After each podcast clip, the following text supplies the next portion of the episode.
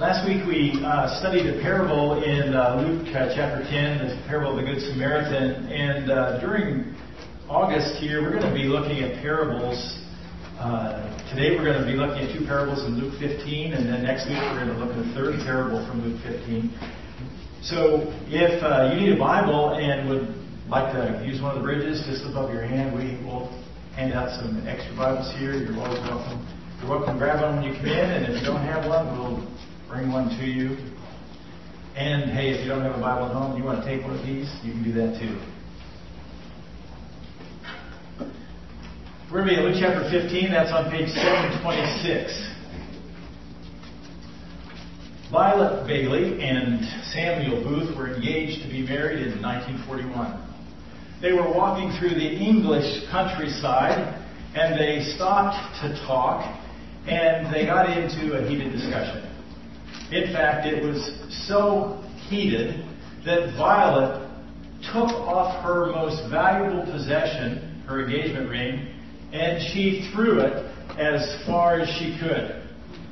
Now, Violet and Samuel continued their discussion, and apologies were made. And finally, they kissed and they made up. And then they went to look for the ring.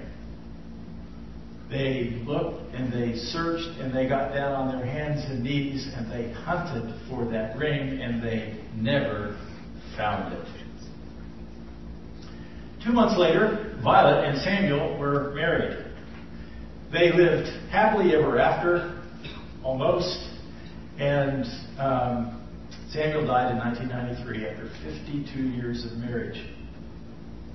15 years later, in 2008, Violet and Samuel's grandson got an idea. He went and bought a metal detector. And he decided to go back to where that fatal argument, it wasn't fatal, where the argument took place. Some of you have tempers like that, don't you?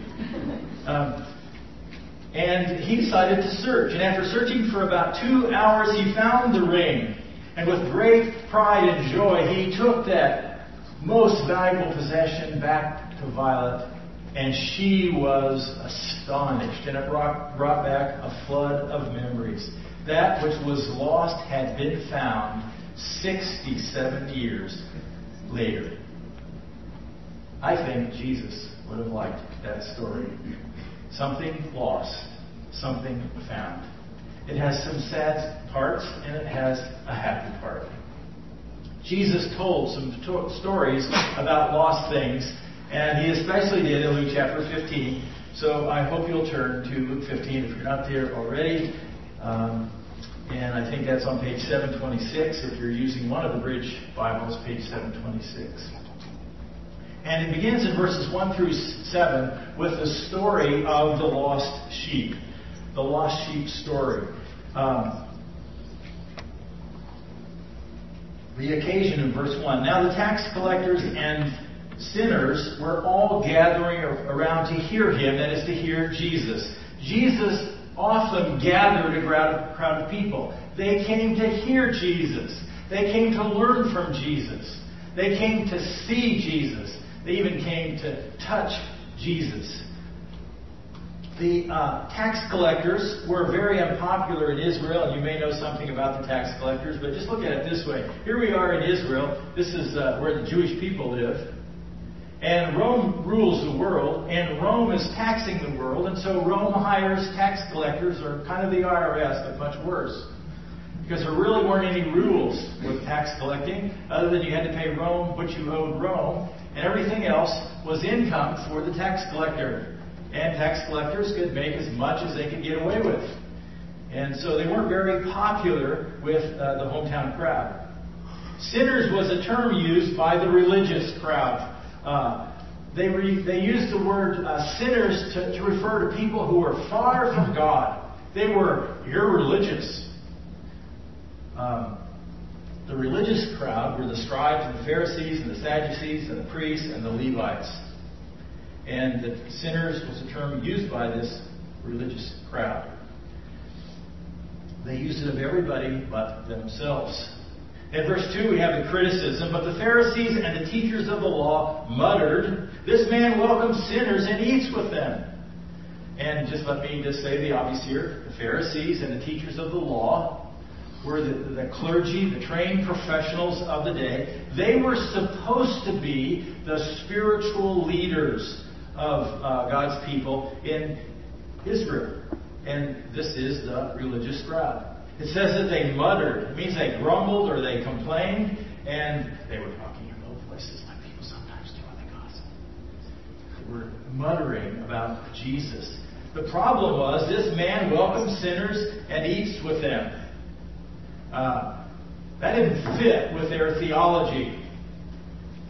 Their theology was if they knew that their job was to be holy. God is holy, and He wants His people to be holy. And so their takeaway on this was we can't be with sinners.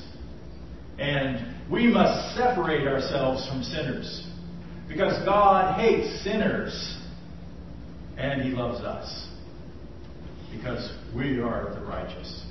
We are righteous because of what we do. We do things and we keep rules and we seek to honor God by doing. And so they had created this uh, their own uh, perspective on how to be holy. And they concluded that Jesus couldn't be holy. He says he's from God. Everybody's saying he's from God. They concluded Jesus can't be holy because he spends time spends time with sinners and tax collectors. So they see this as a pretty significant problem. In fact, that's going to be the problem of this story, the problem of this parable. Um, let me just make a quick comment about parables. A parable is an earthly story with a heavenly meaning. We kind of talked about that last week. That's a really good Sunday school definition. It's probably good for most adults too. Heavenly, uh, earthly story, heavenly meaning. What does that mean? One of the things it means there's going to be primarily one problem in the story and one answer in the story. The danger in interpreting a parable is to look for several details. We call that an allegory. This is not an allegory, it's where you interpret many details into an abstract. There's one question, one problem, and there's going to be primarily one answer when we come to this parable. But Jesus had a reputation for hanging out with the wrong crowd, according to the religious crowd. Um, you may remember in Luke chapter 5, verses 29 through 32. We have that, Luke chapter 5? Yes. Here's a different situation. It's earlier in the book of Luke, earlier in Jesus' ministry. Then Levi held a great banquet for Jesus at his house. This is pretty cool. Levi, his name is also Matthew. Matthew will become a follower of Jesus. He's not here. He's a tax collector at this point. You know, he's all about money. He's all about taking advantage of other people and getting as much money as possible for himself. Then Levi held a great banquet.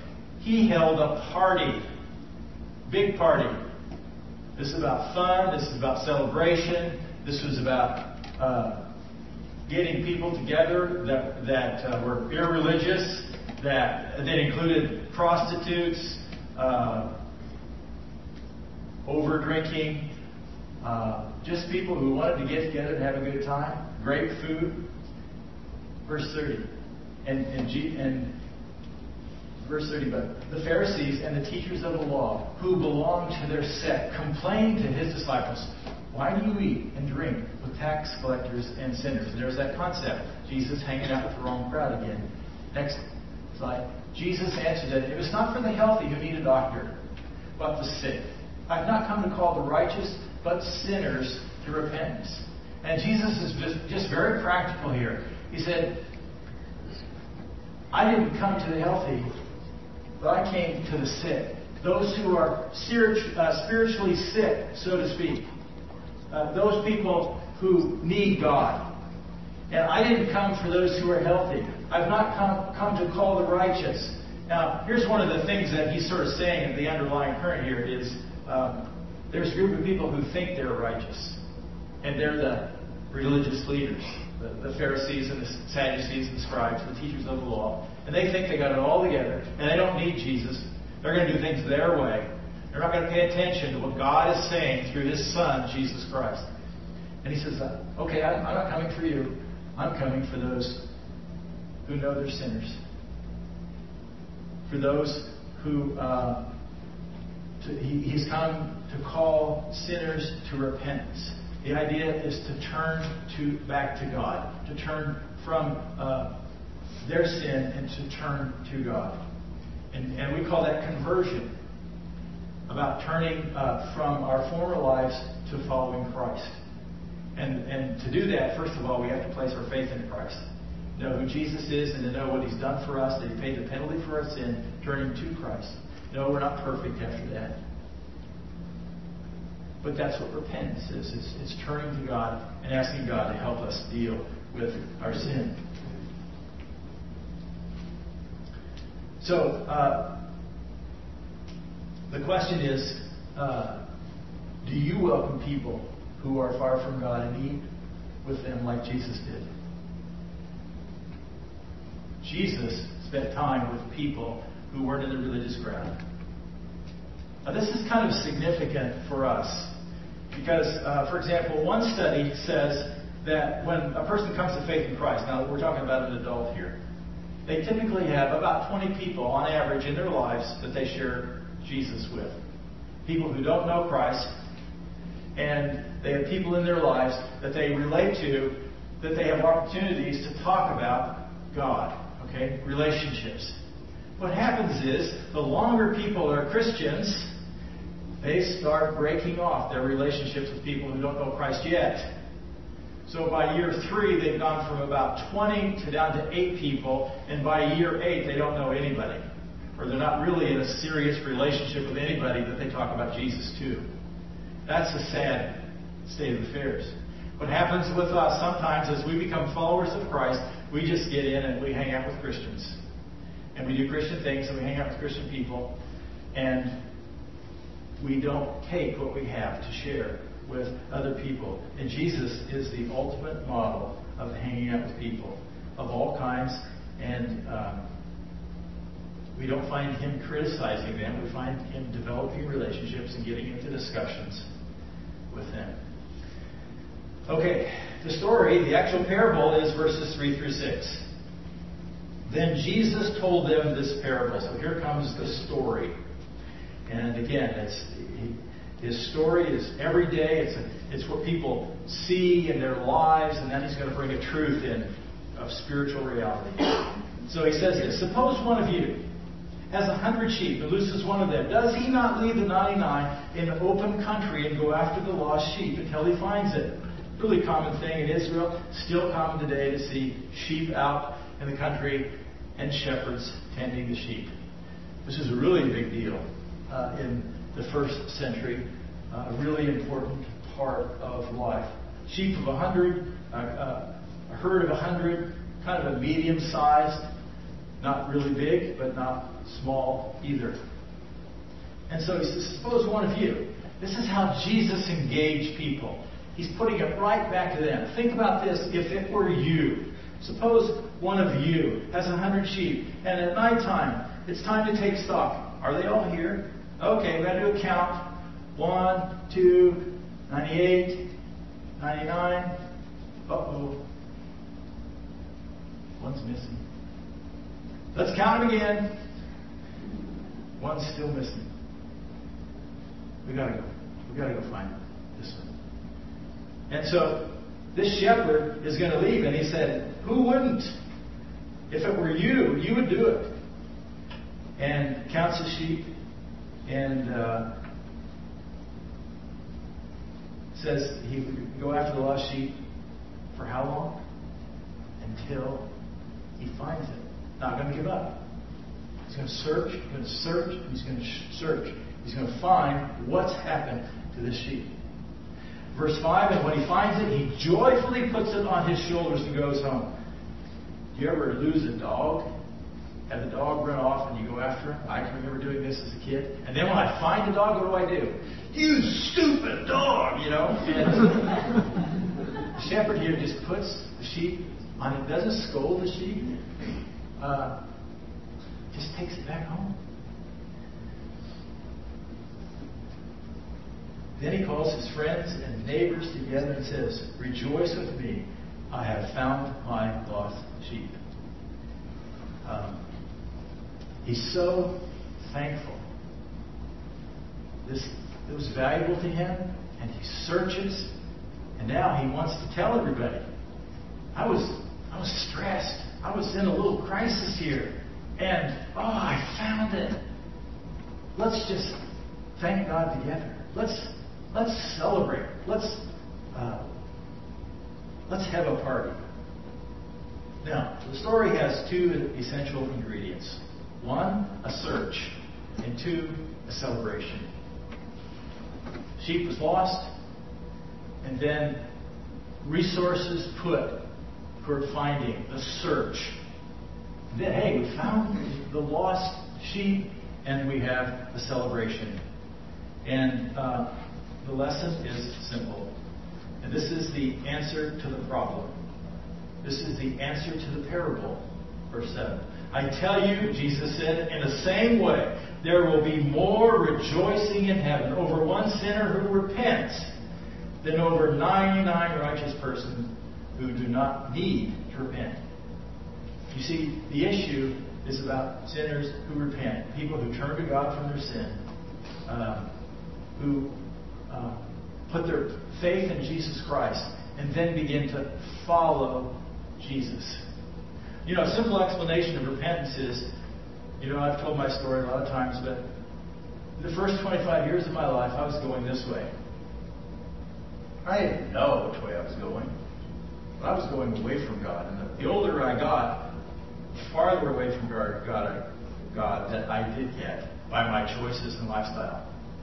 Then on September 29th, 1974, about 4.30 in the morning, I placed my faith in Christ. And then, very slowly, I made a change. God enabled me to make a change. Then I began to follow Christ. And it wasn't a perfect course, but it was a totally new direction. Following Christ. That's conversion. That's repentance. Turning to God. Sometimes we get way off the course and we have to repent and come back to the course. But that's what it means to repent. That's what it means to follow Christ. So the lesson is this God throws a party in heaven when one person comes to faith in Christ. Look at that. Did you see that in verse 7? I tell you, in the same way, there will be more rejoicing in heaven. By the way, in the first century, the Jewish people didn't like to mention God's name. They were careful. And Jesus is communicating with them in language they understand. He's saying, there will be rejoicing in heaven. What's he talking about? That's a place where God is. God is going to be rejoicing. You talk, when you want to talk about God, you talk about heaven in the first century.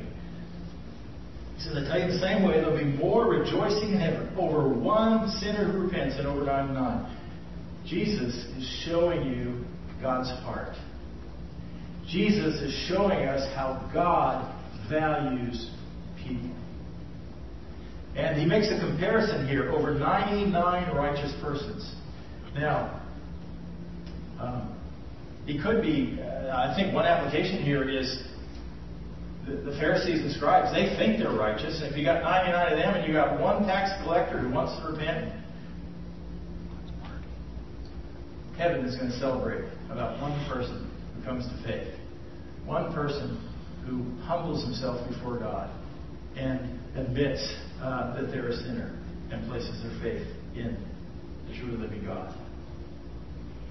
And uh, the application we made what about 99 who are already believers in Jesus? And will God leave them? Well, you know what? Their future is secure. There's already been a celebration in heaven for each one of them. And God's promises are already true, every one of them, to all 99 of those people. And God is not leaving them alone. He's promised never to leave or forsake them, but He is going to search. And He is going to till He finds that one person who comes to faith in Jesus Christ. So that's our lesson. Now think about this. When you place your faith in Jesus Christ, if that's a decision you've already made, you may have been four years old. Guess what? There was a celebration heaven over you. Maybe you didn't know that. If you were 44 years old, when you placed your faith in Christ. There was a celebration in heaven for you. Or if you were 84, I don't see any 84 year olds in the room today. But uh, God celebrates every time a person comes to faith in Christ because He loves you. He loves every person. Okay, that's the uh, story of the lost sheep. And now the story of the lost coin, verses 8 through 10. And the story comes quickly in verse 9. Or suppose a woman, so we've talked about a man, or suppose a woman has 10 silver coins and loses one. Now, some scholars think the 10 silver coins might be the dowry this woman was given. And it, was uh, a tradition, it was customary to wear, to wear the dowry as a headdress uh, around their head. Ten coins. Possible. Or just maybe this is her life savings. She has ten silver coins. And uh, the point is, Jesus is telling a story for us so that we can learn something. He's not necessarily telling a story of something that actually happened. It was just a common, everyday experience kind of thing. It says, does, does she not light a lamp? That's because houses typically were very small and sometimes had no windows, or if they had windows, they were very small windows, and, and the doors were small, and she would need to light a lamp to see anything inside the house. Does she not light a lamp and, lamp and sweep the house and search carefully until she finds it? And then we're going to see that search again. But she's going to sweep the floor. Why is that? Well, a lot of the floors were just hard dirt floors, or sometimes stone floors, and then they put straw over the top. So all you had to do to clean up your mess was just sweep up a little straw, throw it out. So she had to sweep her house and sweep the straw out and go through it to look for that coin. And she does it carefully until she finds it. In verse 9, and when she finds it, she calls her friends. Oh boy, guess what she's going to do? She says, Rejoice with me, I have found my lost coin, or my lost engagement ring. Uh, when she finds her lost coin, she is so thankful. You know, one of the things I think is true is people don't appreciate celebrations if they're not thankful people. And uh, I think I've learned a lot about learning to celebrate because I have not liked to celebrate in my life. I have looked at the cost and I am cheap and I didn't want to spend the money to celebrate. So in my early years, even to go out on a date and spend money was not easy for me to do. Fortunately, God has been very patient, and so has my wife. But learn to celebrate because we're thankful, because we have something to celebrate. We have something to rejoice about. And just like this woman found her coin, that's the reason to celebrate. Now, Jesus is teaching a point here, which is much bigger than the coin. The essential ingredients, again, are the search, uh, the search for the coin, and the celebration. That's what Jesus is going to want us to see. The lesson is in verse 10. In the same way, I tell you, there's rejoicing in the presence of angels over one sinner who repents. This is an amazing thing. Jesus is giving us a little glimpse of heaven that we don't see. More rejoicing in the presence of the angels of God over one sinner who repents. And Jesus is just using the language of the first century that the Pharisees and the teachers of the law used, the, the idea of the sinner. The truth is, we're all sinners.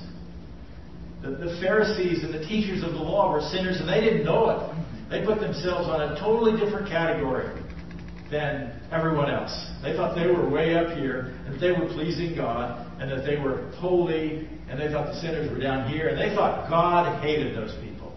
So stay away. That was sort of their, their attitude. They were supposed to be shepherds for those people. And they were really disconnected from their role. So God celebrates with angels in heaven every time a person comes to faith in, in Christ. And this is a parable, this is a story about God's heart. There is one question or one problem. Why does Jesus hang out with these people? It's because of what how God views people.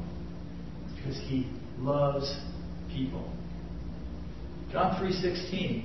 The danger of knowing the Bible is sometimes we just we, we know it, we think, oh, I can tell you what that is, and we don't think about what it means. For God so loved the world. That means you. Your name could be there. He so loves you that he sent his one and only Son. That whoever believes in him will not perish, but have eternal life. He loves you. He gave his Son for you. Um, Romans 5.8, But God demonstrated his own love for us in this. While we were still sinners, Christ died for us. He demonstrated his love. He loves you. Um, so, the point is that God rejoices over just one person. Question for us Do you rejoice with God when someone you know comes to faith in Christ? Or when you hear about anybody come to faith in Christ? Does that bring you joy? Because that's where God's heart is. And that says a little bit about our heart, what gives us joy. I I confess I was thinking about this morning. One of the things that really ruined my day yesterday, and I, you know, you're not going to think this is very important, but Boston beat the Yankees. It ruined my day. And as I thought about that, man, why do I get so upset? Why do I? Why is this so important? I, it's about my values. And I, I thought about this today, and boy, my values, I get way more concerned about whether the Yankees win or lose sometimes than I do about people sometimes. That's scary. You know?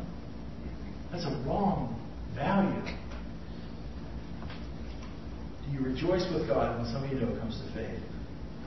Uh, in Luke chapter 19 is the story of Jesus meeting another tax collector whose name was Zacchaeus. And on that day, Zacchaeus came to faith. Luke 19, verse 10 says this for the Son of Man came to seek and to save what was lost. Jesus was sharing his heart right there. That's, that was his mission. He came to seek. He's on the lookout. He's searching. And now that means that's our mission too, because we are the hands and the feet. We are the body of Christ. And now he's given us that mission to search. Jesus never forces himself on anyone to search and to save the lost uh, those people who don't have a relationship with Jesus yet. Um, Jesus came to seek and to save. You know, some people don't think they need that. People didn't think they needed it in the first century. Some people don't think they need it today. And he's not going to force himself. He's waiting for people to respond to Him. And I'm glad that, you know, I told you my, my story. There were people who God placed in my life who wanted to search for me. They wanted to invest time in me. They wanted to talk to me. They wanted to listen to me. They wanted to know me. They wanted to ask questions about what I thought. And they cared about what I thought. They also cared enough that they wanted me to know about Jesus. God used those people in searching for me. I'm grateful for those people uh, today. John chapter 4, verse 23. Here's another passage. Jesus told this to the woman at the well. Jesus was searching for a relationship with the woman at the well in John chapter 4. Sat down by at Jacob's well, sat down there was actually Jacob's Well in the Bible. It's not just a church here and Jesus sat down and carried on a conversation with a woman who was far from God. And he said this to her. This is toward the, the end of the conversation. Your time is coming and has now come when true worshippers will worship the Father in spirit and truth. For they are the kind of worshippers the Father seeks. God is searching for true worshipers today. Uh, for people who will be connected with Him spiritually. A true worshiper is connected spiritually. Uh, when a person places their faith in Christ, the Bible says they're born again spiritually. And they get a new nature and they're connected with God. That's why we say our mission is to help people connect with God. And then to worship uh, according to truth, according to the way God has designed in Scripture. God has explained what He wants regarding worship. The danger is, is when we go off on our own and we say, well, this is the way we want to do it. And we disconnect from what God says. The Bible talks about praise. The Bible talks about thanksgiving. The Bible talks about giving ourselves. The Bible talks about giving our resources, our money back to God. That's all part of worship, the way He has designed it. The Father is seeking worshipers. God's heart is for people. God's, God cares about people. He loves you and He loves me. He loves people far from God. So one of the questions is, we know God's heart. The question is back to us, what about our heart? So I want to do a little heart check here. I think we have a little, um, there we go. So on a scale of 1 to 10, rate the condition of your heart. If 0 means, I don't care at all about people far from God. I don't care about people who don't know Jesus yet. Or 10, hey, I'm going to do whatever it takes to reach people far from God. Where's your heart? So write that down on the paper and pass it to the center aisle. I just want to see if you were listening. 2 Corinthians chapter 5, verse 18 through 20 says this. All of this is from God who reconciled us to himself through Christ and gave us the ministry of reconciliation. If you are a follower of Jesus, God has given you and I a responsibility. It's called a ministry of reconciliation. Verse 19, that God was reconciling the world to himself. He did all the work. It's not about what we do to earn uh, a righteousness before God. It's what God has done for us. He sent Jesus. Jesus died on the cross, paid the penalty for our sins. God was reconciling the world to himself, not counting man's sins against them. Next slide. And he has committed to us the message of reconciliation. This responsibility is handed to us, the church. We have the message. What is it? Christ died for our sins. He was buried, and on the third day he was raised again. That's the message. Paid for the penalty of sins. Christ died for us. We've been given that message. We are, therefore, Christ's ambassadors. As though God were making his appeal through us, we implore you on Christ's behalf, to be reconciled to God. And so you and I are to be representatives of Jesus Christ. We have that message. We are to live in a way to search for people, to be intentional about building relationships. So after eight years of following Jesus, and I don't know anybody in my world, or I'm not developing relationships with anybody for purpose of sharing, I'm, I'm off track here. And so we just we need to know what God thinks about people, and that needs to be our heart's desire, is to share that good news with other people. Um, we have a core value at the bridge, and we say it this way people far from God matter to Him, therefore they matter to us. That seems really simple, but what happens is, yeah, the Bible teaches that people far from God matter to Him, but we sometimes get fo- so focused on Christian stuff. We get into a bubble, we live in there, and we don't do anything to help other people connect with God. So we want this to be a core value. We want this to be the way we operate. So we've looked at two stories, two parables, something lost, and uh, a search and something found, and a time for a celebration. That's God's heart. Teach this to your kids. This is what God values. Be intentional about spending time with people uh, that don't know Jesus yet. Who does God want you to reach out to in your life, to build a relationship with? There are, there are people in your lives that would be willing, hey, I got time. You know, most people would come to church if somebody would invite them. That's an amazing thing. I don't know why anybody would want to go to church. I didn't want to go to church, but most people will. Somebody will invite them. And of course, it's not just about inviting somebody to church, it's about a relationship with people. In a couple of minutes, we're going to share communion and remember what Jesus has done for us. Um, right now, let's stand together. I'd like to pray, and then our band is going to come and uh, lead us in worship. Father, I want to thank you uh, for the privilege to uh, talk about your word and talk about two stories that Jesus told to help us see your heart. And it's exciting to be able to rejoice and to see um, how you celebrate in heaven when one person comes to faith in Christ. Lord, may um, our hearts align with your heart. Would you please grow our hearts and expand our hearts to love people and to be compassionate about people? And Father, we know that in our own strength, we don't have that kind of energy. But when we're walking with you, when we're empowered by the Holy Spirit, we can do that. In Jesus' name.